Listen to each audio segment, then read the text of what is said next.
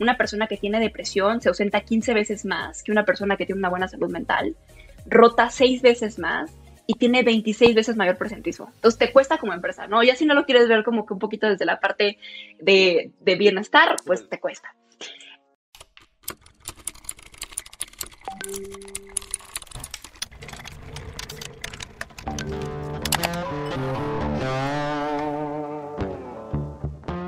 Hola, bienvenidas y bienvenidos a este episodio de People and Culture México.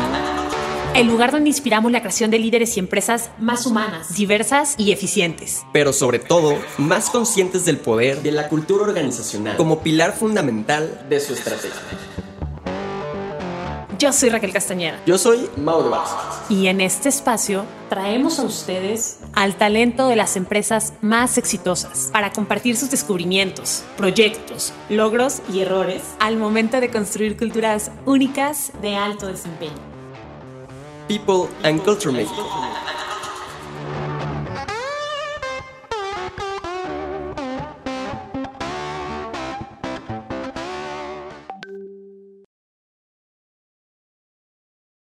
Hoy tenemos como invitada a Regina Atié. Regina es emprendedora mexicana, nombrada una de las cinco promesas de emprendimientos liderados por mujeres por el Banco Interamericano de Desarrollo 2019 en la TAM, Golden Award Winner de Mass Challenge y una de las 30 promesas de Forbes 2020. Actualmente, Regina es CEO y fundadora de Cuéntame, plataforma de bienestar emocional que apoya a los corporativos a generar ambientes emocionalmente saludables por medio de tecnología y análisis de datos. Hoy hablamos con Regina del cambio de paradigma al hablar de tema de salud mental en las organizaciones, de burnout y de cómo podemos impulsar una cultura de bienestar. Te dejamos esta increíble plática con Regina.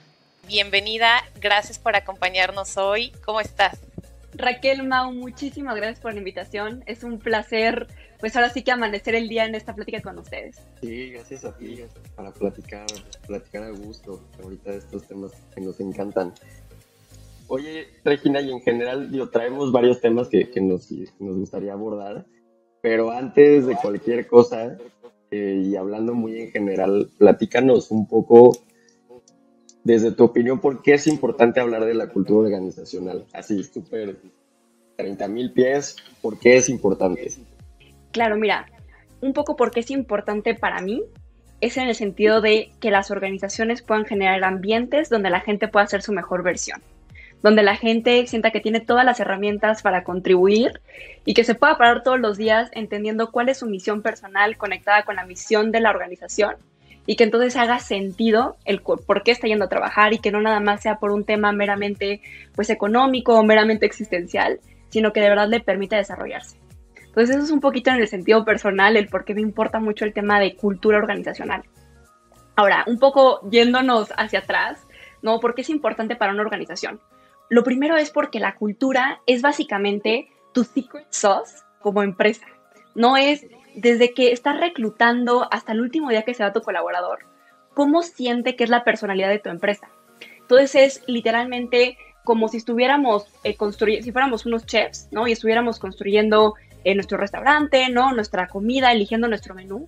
Así es la cultura. Es básicamente la guía que tienen los colaboradores para saber cómo actuar, para saber en momentos donde tienen que tomar decisiones, cuál es la decisión más asertiva de acuerdo a lo que a ti como organización te interesa y te importa y es bien importante tener muy estructurada tu cultura organizacional, ¿no? Claramente puede ser flexible y puede irse adaptando a lo largo del tiempo, pero que sí desde el día uno que, tú, que tu colaborador ingresa a tu organización, que entiendan muy bien para ti como empresa qué es importante, cuáles son los valores, cuáles son aquellos procesos que son relevantes y sobre todo, y muy importante, que no se quede en una hoja, ¿no? Que los colaboradores vean en, no sé, cuando no, que esté pegada este, en la pared y listo, sino que de verdad es algo exacto, sino que de verdad es algo que la gente diga, híjole, yo siento mi cultura, mis líderes actúan con base en, la cultura, ¿no? Que se estableció en la organización, porque si no, entonces se queda, una, se queda una separación enorme, ¿no? Y se queda como un nice to have y algo muy bonito, pero no como algo que la verdad la gente sabe cómo actuar. Entonces, un poquito, ese es, ese es el por qué les compartiría que es importante la cultura organizacional y tocaste como 15, 20 temas, o sea, una, vez que pues empiezas a investigar de todos estos temas y, me encantó lo que dijiste, porque tocaste como 15 temas que bien podríamos hacer un episodio de cada una de las cosas que dijiste y meternos a profundidad. Me, encantó, me encantó la, la, definición, el super summary. No, justo compartiéndolos un poquito, por ejemplo, para que suene más aterrizado a, la vida real, ¿no? Y que no se quede tanto como en un tema teórico, que muchas veces como administradores, como psicólogos, ¿no? Como equipo de people, de pronto eh, eh, estudiamos la teoría, pero ¿cómo la aterrizamos a la vida real? Yo les pongo, por ejemplo, eh, un poco cuando nosotros como cofundadores de Cuéntame decidimos establecer nuestros valores. Lo que hicimos fue literalmente, porque dijimos, a ver, ¿desde dónde parte la cultura? ¿no? O sea, ¿cómo podemos hacer que la gente, ahorita que está creciendo Cuéntame, entienda qué es lo importante para nosotros y cuando se encuentre con situaciones complejas, por ejemplo, frente a un cliente o frente a un usuario, pueda tomar una decisión y que sea la decisión más asertiva de acuerdo a lo que nosotros queremos transmitirle. No porque de pronto nos quedamos con esta idea de que los líderes somos siempre los que vamos a estar al frente del cliente y la realidad es que no. Por ejemplo, en una organización de pronto tenemos áreas muy importantes como account managers, customer service, ¿no?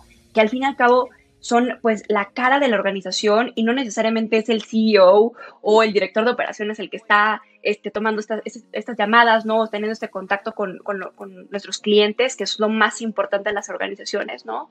Entonces, aquí, ¿qué es lo importante? Dijimos, ¿cómo podemos hacer que ahorita que estamos creciendo, la gente sepa cómo actuar y que actúen como si nosotros estuviéramos ahí, ¿no? O como si nosotros fuéramos los que estuviéramos teniendo contacto con el cliente.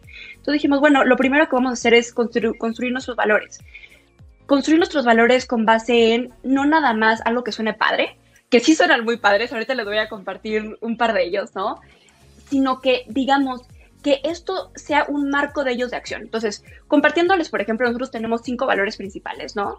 Tenemos un valor que es el de Go Beyond.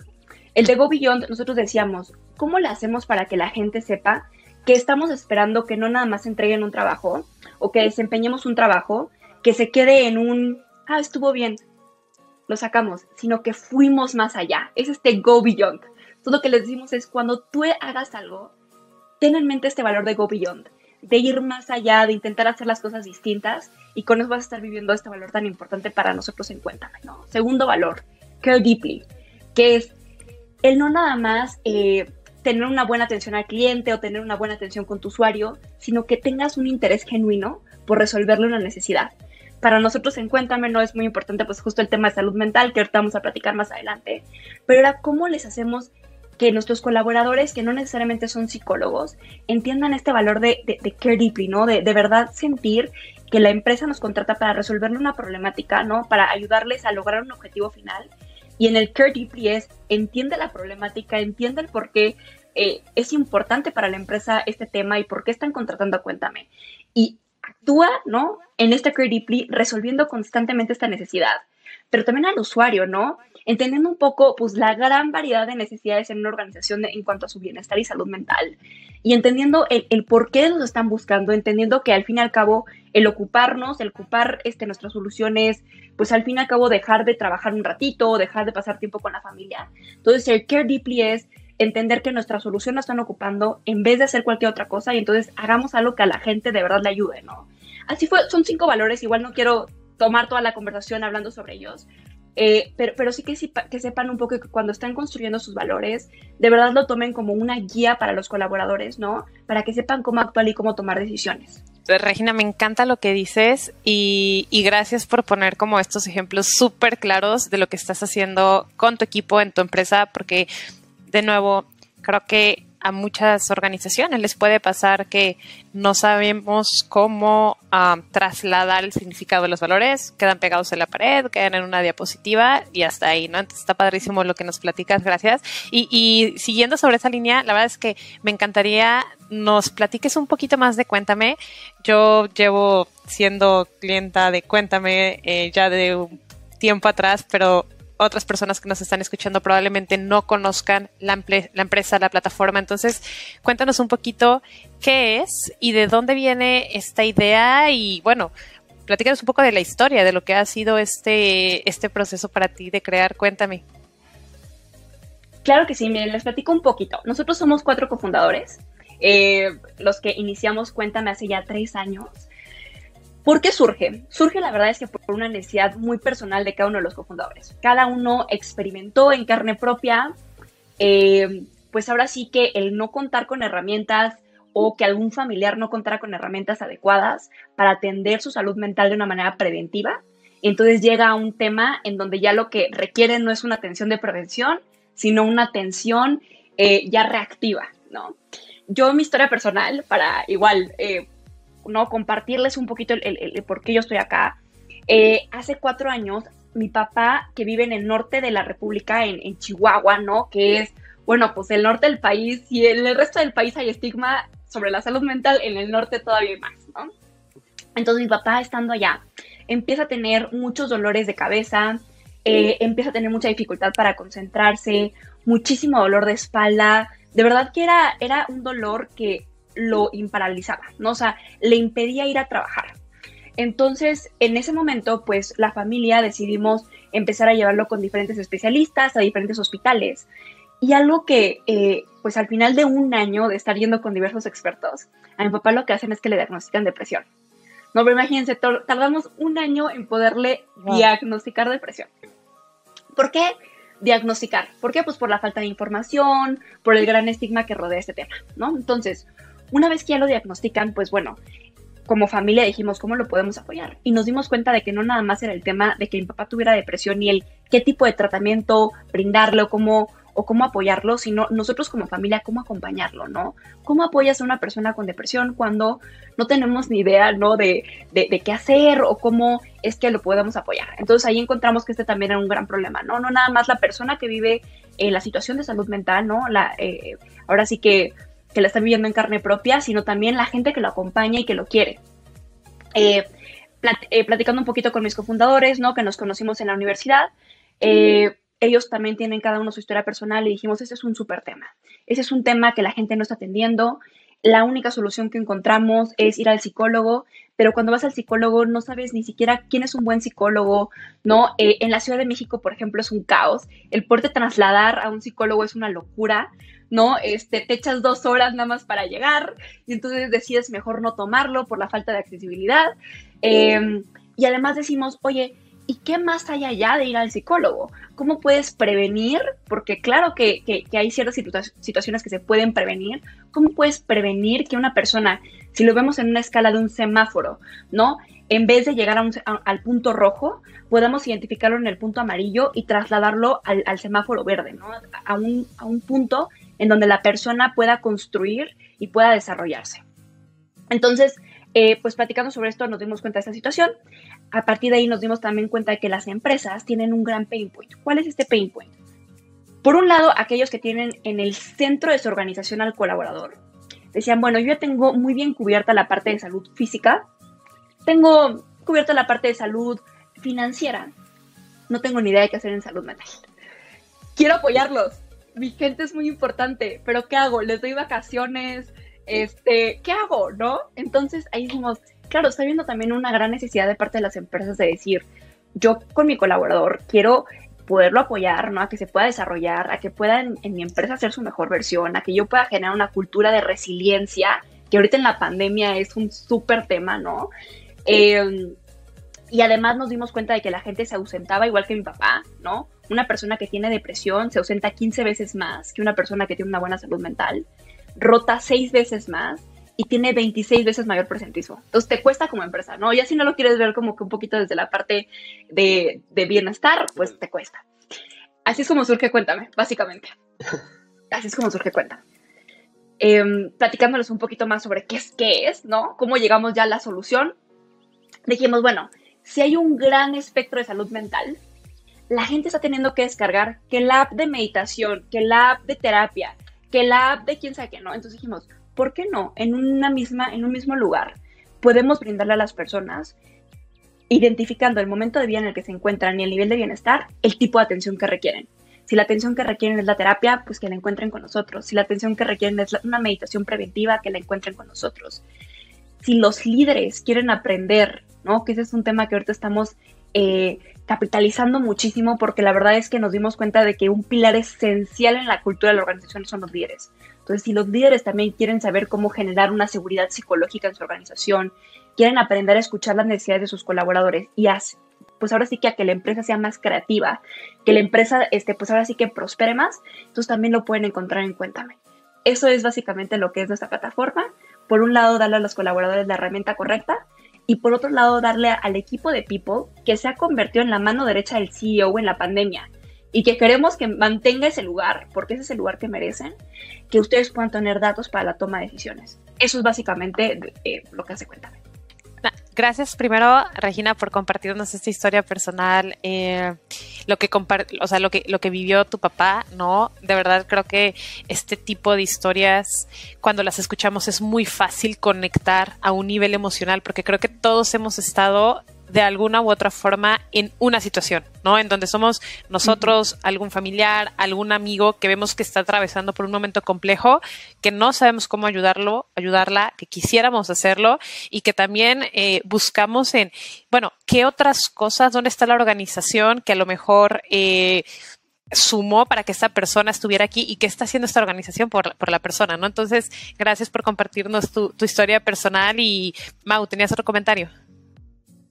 Sí, no, muy de la mano, o sea, qué increíble que, digo, también gracias por compartir la, historia, pero no se quedó ahí, ¿no? O sea, creo que fuiste un paso más allá, eh, tú y tus co-founders, a decir, oye, pues ¿cómo, cómo podemos no solo ayudarnos a nosotros mismos, sino ayudar al resto de la gente, ¿no? Porque justo, digo, ahora miles de temas, pero al final creo que parte por la razón por la que estamos platicando aquí a lo mejor específicamente ahorita tema de salud mental, pero en miles de temas, pues justo es eso, ¿no? O sea, como darle y, hacer exposure y concientizar a la gente, o sea, de todos los temas que existen alrededor del trabajo como tal. Eh, y pues realmente, pues ustedes están más que poniendo un granito de arena, ¿no? O sea, realmente construyendo, o sea, todo, o sea, para pues, realmente que la gente viva mejor, ¿no? Que al final creo que justo puede ser el objetivo final de muchas cosas, ¿no? O sea, como que la gente tenga una vida digna y que, disfrute de la vida, ¿no? O sea, no nada más pues, una empresa pues, para generar ingresos y tengamos más revenue y somos millonarios y todos felices, pues como que se queda muy plain, ¿no? O sea, y, en ese sentido sí, o sea, está increíble que, hayan dicho pues, hay que hacer algo al respecto, ¿no? No, claro, y la verdad, la verdad, y, acá, la verdad, el mérito se lo llevan, la verdad, los equipos de Pipo. Esa es una realidad porque algo que hemos también nosotros visto, ¿no? Es que también es una lucha del equipo de People, oye, consigue el presupuesto, convence, este, o sea, no es tan fácil, ¿no? La verdad es que lo vemos y por eso es que lo admiramos tanto y, eso y por eso es que buscamos no nada más sumarles con la plataforma, sino también a través de comunidades, ¿no? Y estamos viendo qué otras formas podemos sumar, porque entendemos que no es una decisión así de, ah, pues es algo muy fácil. Pero fíjate que también estaba escuchando, de, hecho, ayer eh, en Netflix hay un documental sobre la mente y hay un documental específicamente que habla sobre la ansiedad y otro que habla sobre la meditación. Está, están súper interesantes, los invito, no a todos los que nos están escuchando a, verlos, son de 30 minutos, son súper rápidos, muy visuales, muy, muy fáciles de entender.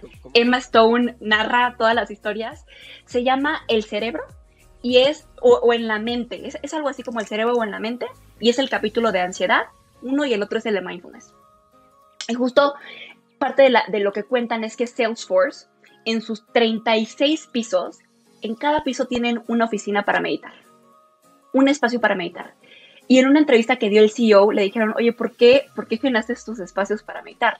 Y, dijo, porque si yo quiero ser la empresa más creativa y más innovadora, necesito permitirle que mi gente esté bien, que mi gente tenga espacios de dispersión, o sea, de, de dispersión, ¿no?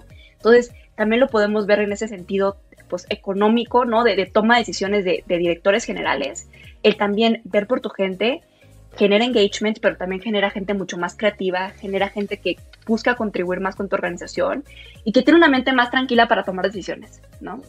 Creo que en general, al menos desde mi perspectiva, estos temas empiezan a salir un poco más a la, luz.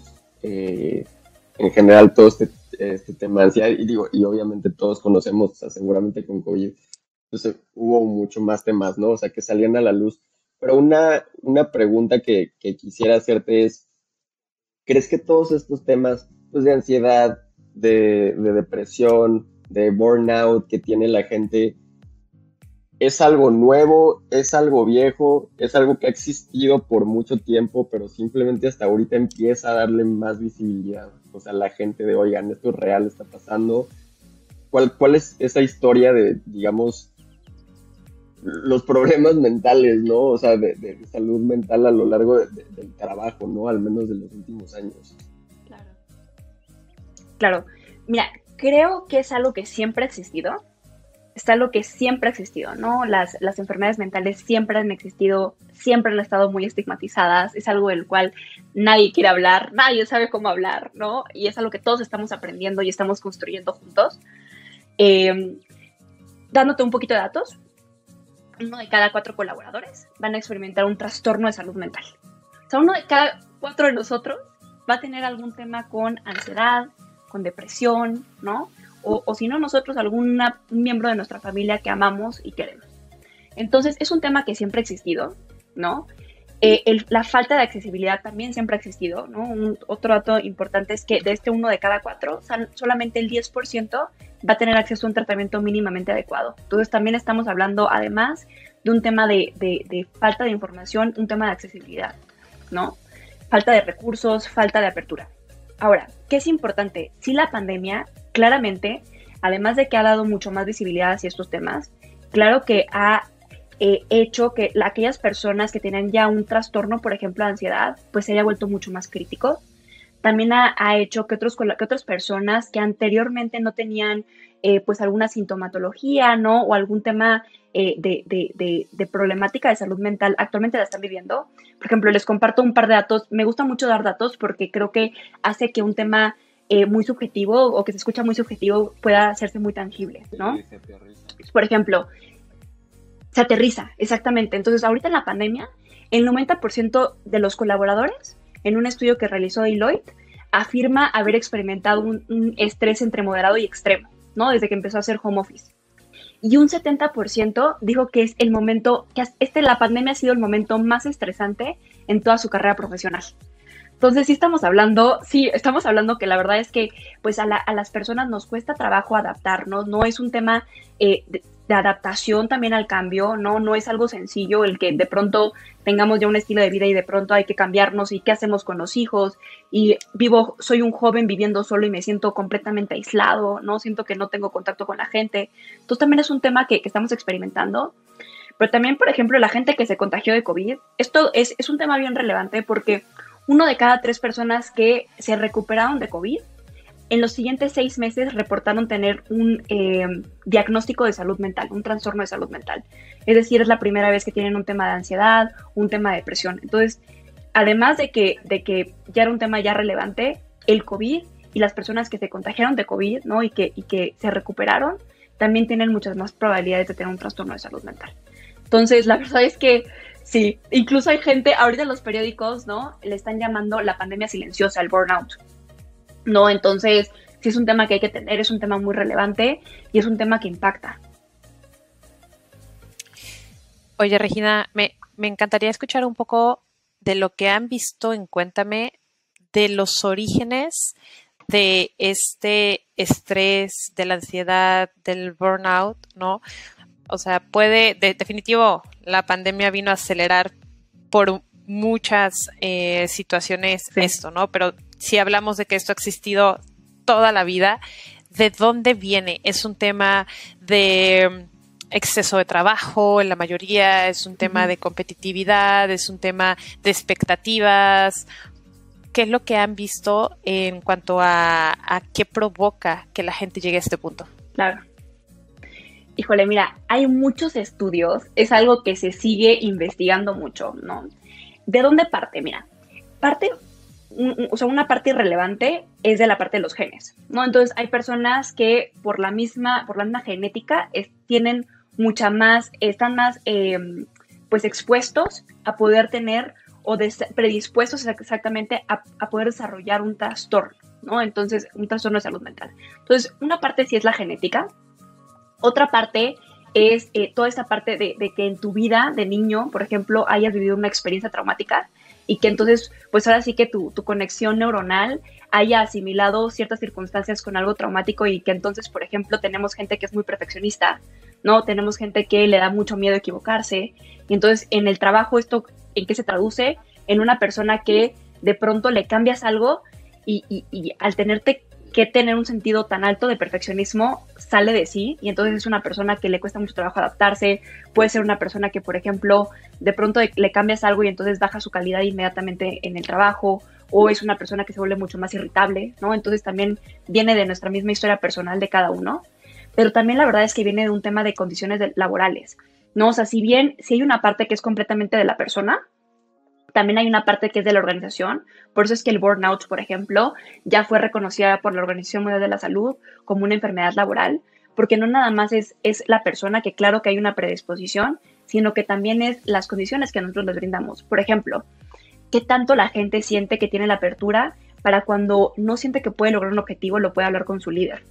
Cuando es una persona que siente que si lo habla, automáticamente va a tener una sanción, va a haber una respuesta negativa de parte de su líder y no una apertura, mejor no lo va a decir, se lo va a guardar y esto se va a convertir pues en una hoy express, ¿no?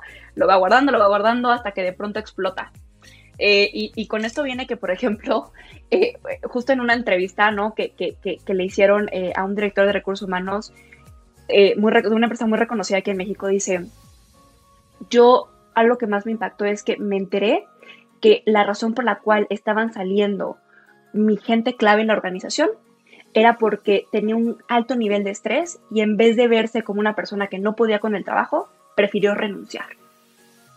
Entonces, imagínate qué fuerte, perder capital talentoso porque en vez de verse como una persona débil o que no pudo con el trabajo, el cual no es real, más bien las expectativas no estaban alineadas, prefirió renunciar a quedar mal en la organización. Entonces también es un tema de pérdida de trabajo. ¿No? Entonces, la verdad es que también las condiciones laborales son bien importantes, ¿no? Que la gente, por ejemplo, sepa cuál es su rol en la organización, ¿no? Sepa qué es lo que estamos esperando de él, que haya una buena descripción de su rol de trabajo, ¿no? Cuando una persona no sabe qué es lo que se espera de, ellos y de pronto le llega la evaluación y es como, híjole, no tenía ni idea de que tenía que cumplir con estos requisitos. Gracias por decírmelo, pero pues ya estuve mal en mi primer Q, por ejemplo, ¿no? Este, entonces es bien importante que haya una alineación en las expectativas. Es muy importante que nuestros líderes sepan escuchar, ¿no? Que tengan de verdad esta apertura, es a lo que le llamamos la seguridad psicológica, ¿no?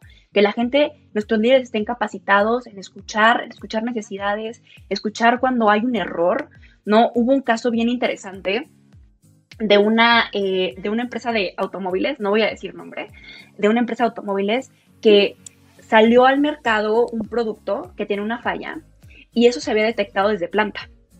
Pero la gente, por tener miedo a, que su líder no tuviera una repercusión con ellos, o sea, que los corriera, prefirió no decir. Se produjo el producto, salió al mercado y después tuvieron que regresar todos los coches porque había tenido una falla. ¿No? Entonces también viene desde este tema tan grave de tener miedo de decirle a tu líder, oye, está viendo una falla, este, por miedo a que te vayan a, sancionar, ¿no? Entonces también estamos hablando de un tema de, de, que te afecta a nivel negocio, pero también por ejemplo, tener una buena seguridad psicológica y poner un, buen ambiente de trabajo y que tu gente pueda desempeñarse bien, también tiene casos positivos. Por ejemplo, hay un caso con Pixar. Eh, les recomiendo que por ahí lo, lo googleen. Eh, se llama Brain Trust. Y fue cuando estaban desarrollando, la película de Toy Story 2, en donde decían, híjole, ¿cómo le vamos a hacer? Porque eh, había como que no les había gustado tanto al público, ¿no? Y entonces decían, ¿cómo la, ¿cómo la hacemos para mantener la calidad en la película que estamos desarrollando ahorita. Y lo que hicieron fue básicamente generar un equipo de trabajo con el director, con el director, el productor de la película, en donde cada cierto tiempo, cada semana, cada cierto tiempo frecuente, se reunían y la gente en un, en un entorno de seguridad podía criticar y podía exponer qué era lo que no les estaba gustando de la película, ¿no? O sea, el resto de los miembros del equipo. Aquí las condiciones que, se generaron, ¿no? Para generar la mejor película y que no se pusiera pues en riesgo la producción es que la retroalimentación tenía que ser constructiva, que no se podía tomar personal nada, ¿no? Sino que cuando se hablaba, se hablaba sobre la película y no sobre eh, la persona que la desarrolló, ¿no? Eh, parte de, de, lo que generaron es el director va a escuchar todo, pero al final el tomador de decisión va a ser el director, puede decidir si tomar o no este, la retroalimentación, ¿no? Y la retroalimentación se tiene que dar dentro de un lugar empático. Esto lo que generó, pues es una película muy exitosa. Entonces también podemos ver, ¿no? Pues el, el generar un entorno donde la gente se pueda desarrollar y donde nuestros líderes sepan cómo escuchar y cómo generar este entorno, pues también genera este, un impacto a nivel organización. Justo, justo has tocado muchísimos temas, ¿no? O sea, al, final hablamos de creatividad, mencionaste, ¿no? El ejemplo de Salesforce, eh, cómo impulsas la creatividad a través de la salud mental de los colaboradores. Hablaste de temas de miedo, o sea, de miedo que, que, se traduce en confianza o falta de confianza, eh, comunicación, o sea, son temas fundamentales en cualquier tipo de empresa, en cualquier giro, en lo que sea, o sea, son cosas que si, no existen o si se dan de una forma incorrecta, pues no va a ningún lado, ¿no? O sea, hasta temas, me voy al extremo, pero de muerte, ¿no? O sea, porque pues, el ejemplo de la automotriz, ¿no? O sea, por miedo a, a, que te regañe tu jefe, pues pudiste haber causado un accidente, o no sé si, si, si realmente se causaron accidentes, y pues puede haber hasta muertes ahí, ¿no? O sea, el, extremo al que puede llegar un tema que a lo mejor es tan cualitativo, o sea, que si no se logra aterrizar y trabajar en toda esta parte, puede llegar a ese extremo, ¿no? O sea, ojalá que no, ¿no? Pero, pero hasta ese extremo se puede dar si, si el giro da para eso, ¿no? Totalmente, totalmente. Ahora, hablando a nivel personal, ¿no? Porque creo que estamos hablando un poco a nivel organizacional. ¿Cómo se puede ver, por ejemplo, a nivel personal? Una persona que está teniendo una afectación en su salud mental es una persona que además no va a tener un descanso reparador, o sea, va a tener, eh, ahora sí que va a llegar cansado al trabajo, entonces también es un colaborador que de pronto lo ves muy agotado, le cuesta trabajo tomar decisiones, ¿no? Porque también afecta pues a nivel personal es un colaborador que puede llegar a, pues tener contacto con sustancias, ¿no? Para desconectarse, para soltar, ¿no? Entonces también estamos hablando de un tema de adicciones, ¿no? No necesariamente, pero sí puede llegar a suceder. Estamos hablando de una persona, ¿no? Que puede llegar a afectársele ya no nada más a nivel laboral, sino también a nivel familiar. Entonces una persona que, se, que, se, que busca aislarse, ¿no? Que busca tener desconexión completa con, con su entorno, llega a perder su red de apoyo, lo cual es muy, muy, eh, pues muy riesgoso porque entonces no tiene de dónde agarrarse, ¿no? Cuando la está pasando mal. Entonces es bien importante también pues tener ojo en esto. Pero también es una persona que puede llegar a ser agresiva o puede llegar a decidir ya no contribuir en tu organización, ¿no? Entonces también estamos hablando de que la salud mental tiene una afectación también a nivel personal de, del colaborador, ¿no? Y que es importante que también a nivel individual pues se pueda atender. Oye, Regina, qué, interesante lo que, lo que mencionas, ¿no? Porque hemos platicado un poco de la importancia de socializar y concientizar a organizaciones, a líderes que al final son quienes pueden permear mucho más una cultura eh, de bienestar, ¿no? Hemos hablado también de eh, herramientas y, o de la importancia de prevenir y cómo acompañar a las empresas y a los colaboradores en eh, tener buenas prácticas de trabajo, en algún momento de meditación, de tener terapias, ¿no? O sea, la terapia puede ser 100% preventiva, ¿no? O sea, la terapia no viene a corregir puede ser 100% preventiva. Entonces, hablamos de socialización, hablamos de prevención, eh, de identificación a través de eh, um, cuestionarios, test, data, que es algo que usa mucho Cuéntame, ¿no? Para decir dónde tenemos áreas que se tienen que trabajar. Ahora, ¿cuál es el tratamiento?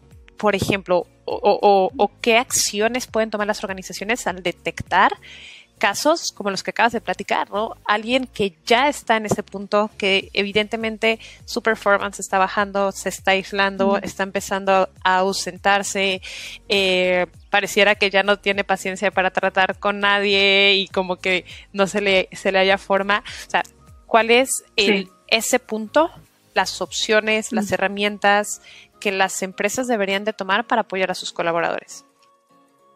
Claro. No, fíjate que qué punto tan, tan importante, Raquel, porque justo es, a ver, cuando ya identificamos, ¿no? Y eso es algo que nos gusta mucho de la norma 035, que hay gente que dice, ay, qué horror, ¿no? Pero algo interesante de la norma 035 es que con la guía de referencia 1, ¿no? Puedes identificar a colaboradores que fueron sujetos a un acontecimiento traumático severo, es decir, que los asaltaron mientras que iban a trabajar, ¿no? O, o por ejemplo, que tuvieron alguna afectación, eh, de pronto estaban en la oficina, tembló y entonces tuvieron una afectación y esto le puede desarrollar un estrés postraumático. O sea, eso es lo interesante de, de la norma 035 que te permite identificar con nombre y apellido aquellos colaboradores que pueden estar teniendo una afectación emocional en tu organización. Por otro lado, la guía de referencia 2 y 3, dependiendo del número de colaboradores, te ayuda a identificar aquellas colaboradores que puedan tener riesgo de burnout. Entonces, quiero como que un poco aterrizarlo a de dónde puedes obtener esta data tú como organización, ¿no? Entonces, la norma te puede apoyar en ese sentido. Hay múltiples otros test, por ejemplo, justo Raquel, lo que platicabas, ¿no? En Cuéntame aplicamos lo que es el Wellbeing Index, que es el índice de bienestar, ¿no? Identificar en los cinco pilares del bienestar emocional cómo se encuentran los colaboradores, identificar colaboradores en riesgo. Entonces, ¿qué es lo que te permite todo esto? Bueno, tener ya identificados grupos vulnerables. No, pues hombres de esta edad en este puesto de trabajo tienen este nivel de riesgo. ¿Por qué? Pues puede ser por la misma actividad que desempeñan, no puede ser por eh, algún tema de, rol de género, ahora sí que puede, puede ser por una variedad de temas. Ahora, cuando ya los identificaste, ¿no? Y ya identificaste estos grupos vulnerables o colaboradores con nombre y apellido, ¿qué es lo que puedes hacer? Lo primero, es muy importante que abramos la conversación en el trabajo. Abrir la conversación de la salud mental. Si de pronto queremos llegar a apoyar a los colaboradores, pero nunca se ha hablado sobre el tema, la gente se va a asustar. Va a ser como, no, este ya me identificó, me va a correr, ¿no? Este, entonces, tiene que haber primero como que ese sentido de hablemos de una manera preventiva, hablemos con nuestros líderes que, se atrevan a ser vulnerables, que se atrevan a hablar, ¿no? Por ejemplo, si tenemos a, líderes que son working parents en la mitad de una pandemia, oye, pues que de pronto compartan su experiencia en la organización, qué ha sido para ellos estar en casa con niños pequeños, todo el día gritando y uno teniendo que enfocarse, ¿no?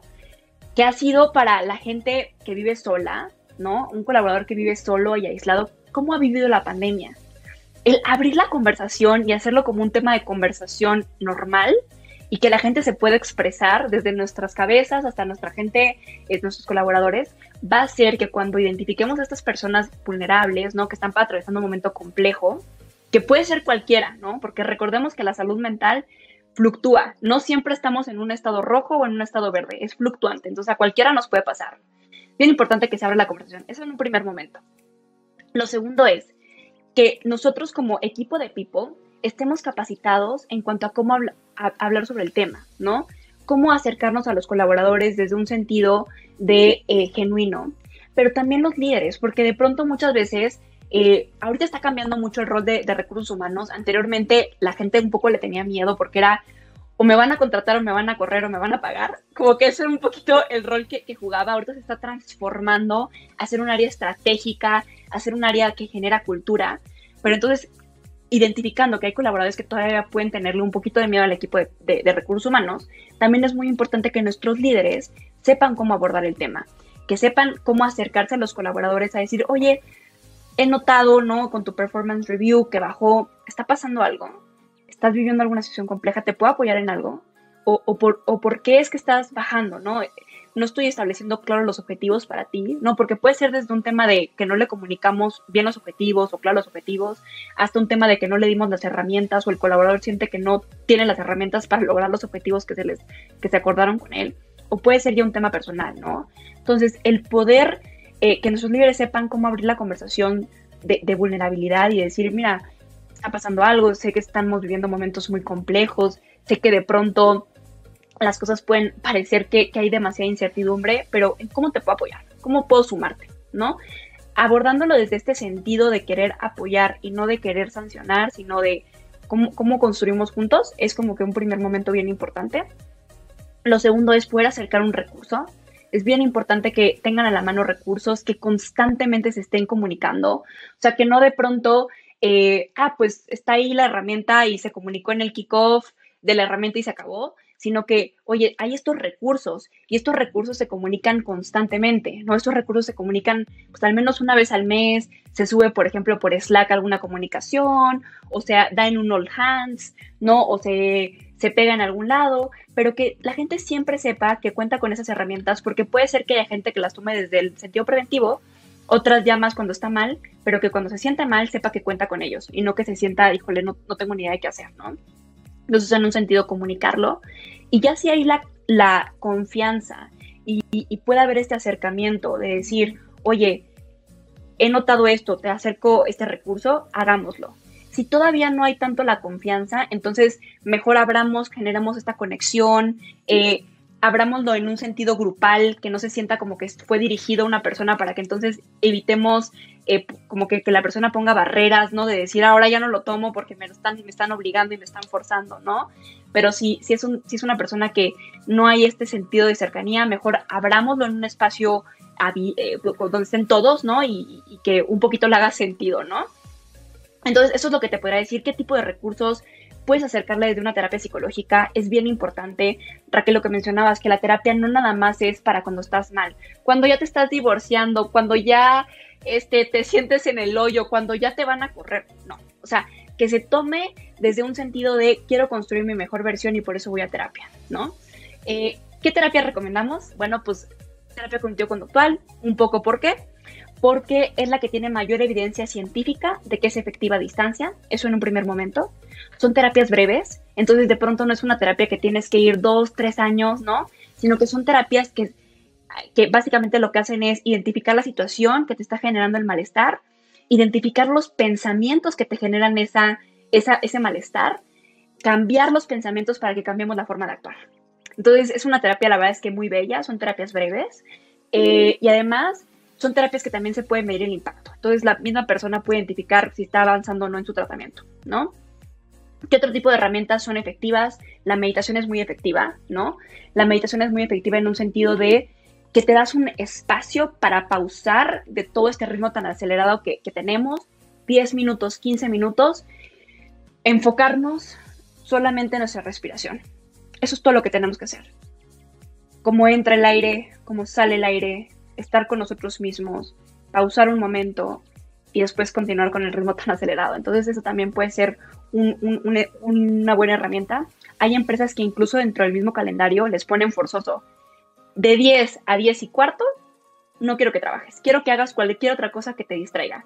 Sal a caminar con tu perro, medita, ta, ta, ta, ta, ta. Pero entonces también desde la misma empresa puedes hacer ciertas prácticas, ¿no? Justo, justo quería regresar tantito a ese tema y ahorita diste un par de cosas muy aterrizadas, o sea, platicabas, eh, o sea, de estar comunicando constantemente, ¿no? Ahorita muy súper aterrizado fue 10 a 10 y cuarto, nadie trabaja, no hay juntas, ponte a mitad, salta a caminar. Una de las dudas que yo tengo es, o sea, al, momento de estar construyendo una cultura eh, dentro de una empresa que esté súper enfocada en el bienestar de las personas y desde el bienestar, cómo, cómo en acciones mucho más aterrizadas, cómo empujas eso, ¿no? O sea, ahorita nos diste muy claro uno, oye, de 10, de 10 a 10 y cuarto, o sea, nadie trabaja, haz lo que quieras, pero nadie trabaja, ¿no? Eh, pero, por ejemplo, eh, a lo mejor más específicamente, ¿no? O sea, líderes que justo por su misma personalidad a lo mejor pueden tenerle más aversión al, al conflicto y por eso pues, no que no quieran que su mm. equipo esté bien, pero pues por su misma personalidad, pues hay una versión al conflicto, ¿no? ¿Cómo empujas a las personas sin, sin ponerles la pistola en la cabeza de habla con tu persona, date cuenta de que está mal o cómo está? O sea, ¿qué tipo de acciones súper aterrizadas puede hacer una empresa y empujar una empresa para que sucedan esas cosas, ¿no? O sea, y, que no quede nada más como en el espíritu de sí está padre, vamos a intentarlo, pero pues no sabemos cómo, ¿no? O sea, oye, pues ponemos sesiones grupales o son sesiones individuales, en qué momento es una, en qué momento es otra, lo que decías del calendario, o sea, o literal te sientas a platicar con, con, el líder y, le dices a él o a ella, o sea, directamente, o, cómo, cómo, cómo son esas acciones ya súper aterrizadas para empujar eso. Sí, les voy a dar tres ideas ¿no? Que creo que pueden, o sea, como organización, accionar ya, ¿no? Y que pueden sumar en esta parte de que se viva una cultura del bienestar. Primera acción.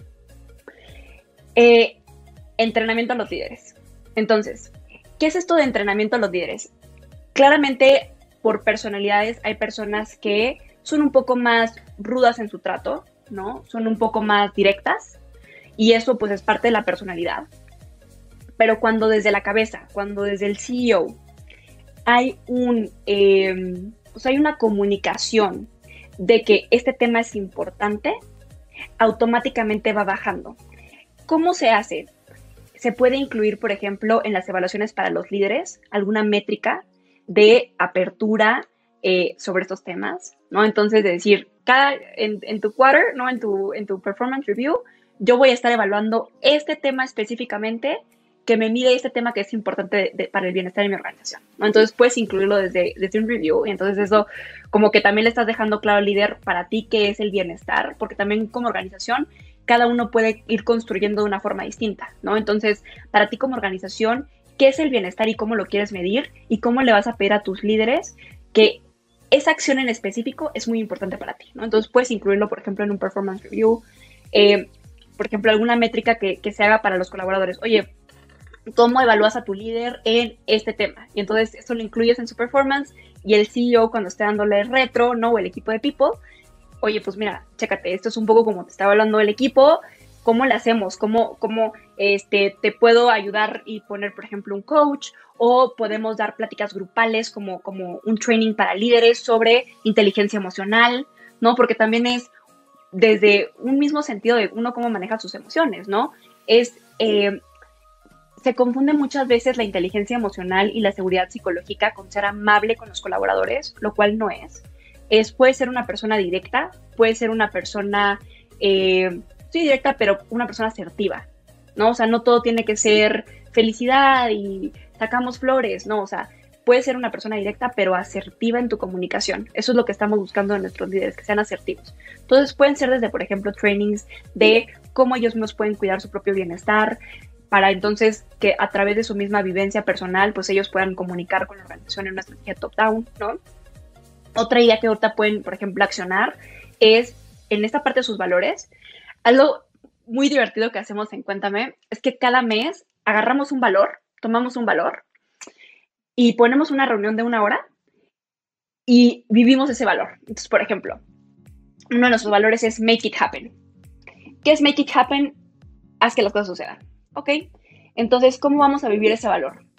Invitamos a un par de usuarios, un par de clientes les hacemos un par de preguntas, está todo el equipo ahí subido. Y entonces para nosotros el valor de Make It Happen es pues, hacer que las cosas sucedan, que no se queden en el sueño. ¿Cuáles fueron los objetivos de este quarter? Estos. Usuarios, usuarios este, clientes, ¿vieron esto aterrizado en lo que nosotros les entregamos de valor? Sí, no. ¿Cómo lo vieron? No, pues así. ¿Qué nos faltó esto? Y entonces estás viviendo el valor. No se quedó en un papel, no se quedó en una acción padrísima, sino que estás invitando a tu cliente y a tu usuario a decirte, cumplí con este valor o no cumplí con este valor. Entonces, es también poder igual y generar estos espacios, ¿no? De, decir, oye, pues cómo lo hacemos para que la gente entienda qué son nuestros valores, qué es importante para nosotros. Esa es una segunda idea, ¿vale? Y una tercera idea que, se puede hacer es que no nada más venga desde los líderes, sino que también venga desde los mismos colaboradores. Puedes formar comités de bienestar, los comités de bienestar no necesariamente tienen que tener líderes, pueden ser tus champions. Muchas veces el líder informal impacta más que el líder formal. No sé si les ha pasado, ¿no? Que hay ciertas personas que dices, este me mueve a mi gente, o sea, me mueve este grupo. Entonces es poder invitar a estas personas a que conformen parte de tu comité de bienestar. Pueden ser tres, cuatro personas que sean champions y que en conjunto puedan construir, ¿no? Que en conjunto puedan hacer ciertas acciones que transmita al resto de la organización los valores que tú quieres comunicar. Primero está la voluntad de querer hacerlo, ¿no? Pero pues, suponiendo que está la voluntad de querer hacerlo, pues a veces estamos como de, pero pues cómo, ¿no? O sea, puede, haber mil caminos y aquí, aquí me encanta que estás dando, o sea, tres puntos súper específicos que justo dijiste, ¿no? O sea, ya podemos empezar a proponer hoy, ¿no? y, no, no, esperando a ver si sucede esto y luego lo otro y luego lo otro, que ya luego podemos, ¿no? son cosas que ya pueden hacerse desde hoy sin preguntarle a nadie, ¿no? Claro, y, sin presupuesto, ¿no? Que, que, como decía Regina, muchas veces el reto grandísimo que tenemos las áreas de People en una, en una organización es cómo podemos mover eh, la decisión de invertir en programas 360, en plataformas, en aliados externos y a veces eso toma, toma bastante tiempo y creo que los puntos que nos acabas de dar son súper prácticos, súper accionables para que mañana cualquier persona em, fundador o miembro de un equipo de, People lo pueda empezar y creo que el, el empezar a generar data es bien relevante, ¿no? Para, cualquier, para mover en el presente o en el futuro cualquier tipo de decisión, cualquier tipo de iniciativa que esté con un NPS por detrás, con un pulso por detrás, con alguna ah, encuesta hacia los líderes, o como tú decías, ¿no? Empezar a poner indicadores de desempeño de las personas que hacen management en la organización relacionados a este tema, ¿no? Y poder detectar dónde hay áreas, con quién se tiene que trabajar, y bueno, al final eh, determinar cuál es la mejor manera para hacerlo. Pero me encanta que los tres tips que acabas de compartir son súper accionables y sin excusa, ¿no? Para que cualquier persona el día de mañana pueda, pueda ponerlos en práctica. Qué bueno, qué bueno, qué bueno. Y ojalá que los que nos estén escuchando agarren uno, ¿no? no igual no tienen que ser los tres. A ver, ¿cuál es el que te sirve? Y empieza a aplicarlo, haz tu plan y, y empieza a accionarlo tú tienes una visión súper completa de las cosas que las organizaciones pudiéramos hacer para tener una mejor cultura de, del bienestar, ¿no? Sin duda has estado estudiando muchísimo tiempo esto y trabajando con muchísimas organizaciones, pero quisiéramos preguntarte, ¿no? Si tú pudieras cambiar cualquier cosa el día de mañana de cómo las empresas trabajan en términos de cultura, de equipos de trabajo, ¿qué sería? Creo que tener personas más vulnerables. Vulnerabilidad no quiere decir, como que generalmente se aterriza a un punto de debilidad, ¿no? Es como, es, es alguien débil, no, al contrario, es darle un resignificado a esta palabra y es que la, los líderes, las personas, ¿no? los colaboradores nos percibamos como seres humanos, ¿no? que somos. Esto no quiere decir que dejemos de tener indicadores de, éxito de nuestro negocio, que nos tenga que dejar de importar la rentabilidad. Al contrario, es tu mano derecha para que tu empresa sea rentable. Cuando una persona, cuando un, colaborador siente que conecta con su líder, es una persona que está dispuesto a dar más. Es una persona que, que, que de verdad tiene como este sentido de pertenencia, ¿no? Que quiere contribuir más contigo. Entonces, el generar líderes que estén abiertos a decir, a mí también me pasó, a decir, a mí también me ha costado trabajo, a decir, en esto nos equivocamos, equipo, ¿cómo lo podemos hacer mejor? A decir, nosotros tenemos, por ejemplo, la metida de pata. Todas las semanas en los equipos, cuéntame, cada miembro en su equipo tiene que decir cuál es su metida de pata, iniciando por el líder.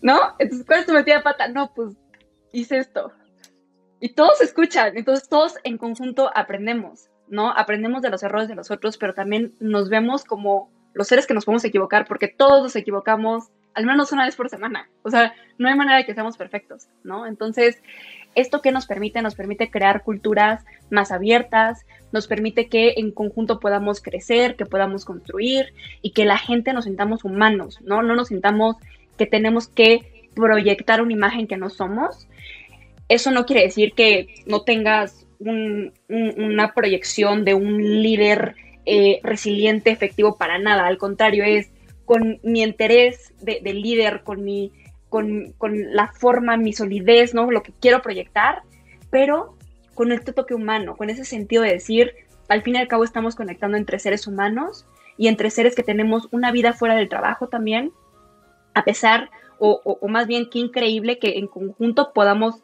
pasar la mayor parte de nuestra vida juntos como, como colaboradores en una organización. ¿Cómo le vamos a hacer todos para generar una cultura donde nos sintamos a gusto, en donde sintamos que si no estamos logrando nuestros objetivos porque algo externo está sucediendo, lo podamos hablar? a que si sentimos que no estamos teniendo las herramientas para lograrlo porque no nos sentimos capacitados o no sentimos que tenemos X, Y o Z recursos, lo pueda yo hablar con mi líder, con mi equipo y que se pueda hablar en un entorno donde no siento que me van a correr, donde no siento que entonces me van a juzgar, sino donde siento que vamos a construir juntos. Creo que eso es lo que diría, ¿no? Gente más vulnerable, líderes más vulnerables. Al resto de las empresas yo estoy seguro que o sea, viviríamos en un mundo completamente diferente. De verdad, muchas gracias, muchas gracias por lo que están haciendo en Cuéntame. Eh, digo, rápido, para, para terminar, ya nos platicaste, te, queremos preguntar por recomendaciones. Ya nos diste un par. Eh, nos, dijiste eh, el documental de Netflix del cerebro y, específicamente los capítulos de la ansiedad. Eh, de ansiedad y mindfulness. También nos dijiste del business case de, de Pixar y, cuando sacaron la película de Toy Story 2. ¿Alguna otra recomendación? Eh, pues algún libro, otro, algún podcast, algún documental, algo que, que le quieras recomendar a nosotros y a la gente. Claro, mira, Harvard Business Review tiene un montón de podcasts muy buenos. Tiene podcasts de, por ejemplo, bienestar en el trabajo, ¿no? La verdad es que recomiendo, yo de como que a veces me pongo a escucharlos y la verdad es que traen ponentes muy buenos, entonces creo que puede ser como un, buen podcast escuchar. De libros, la verdad es que yo ocupo Audible, por eso es que aquí estoy viendo en mi celular. Me gusta mucho, por ejemplo, cuando estoy corriendo o cuando estoy en el coche, ir escuchando un libro. De mis favoritos está Becoming Supernatural de Joe Dispensa. La verdad es que cualquier libro de Joe Dispensa es súper bueno, te ayuda mucho, digo, mete un poquito esta parte de, de energía, ¿no? Y, de otros conceptos de física, pero la verdad es que todo te lo va explicando de una manera muy sencilla y muy fácil de entender. Y te habla mucho sobre cómo el estar bien contigo mismo y el eh, poder entender qué es lo que quieres lograr en tu vida y cómo lo puedes atraer te permite no llegar a esos objetivos. Entonces, ese es un libro que me gusta muchísimo y 100% lo recomiendo. Si estás iniciando tu empresa, un libro que a mí me ayudó un montón fue The Hard Thing About Hard Things.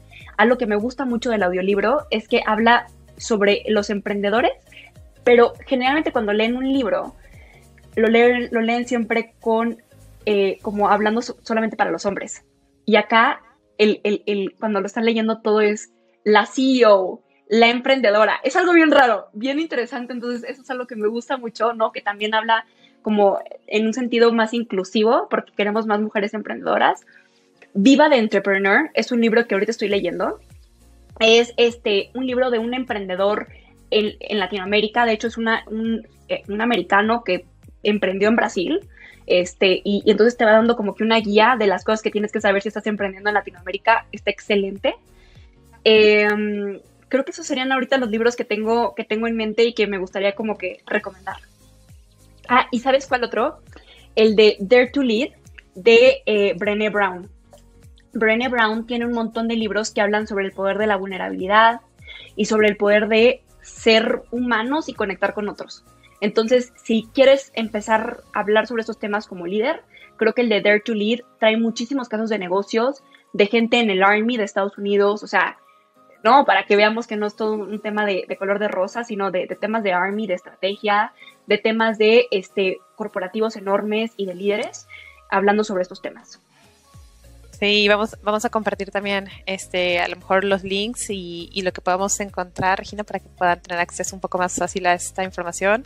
Y a ver qué, qué rica plática. En serio, gracias. Gracias por el tiempo, por todo lo que nos compartiste, por los tips y por las reflexiones que nos llevamos. Eh, qué gusto platicar, Regina.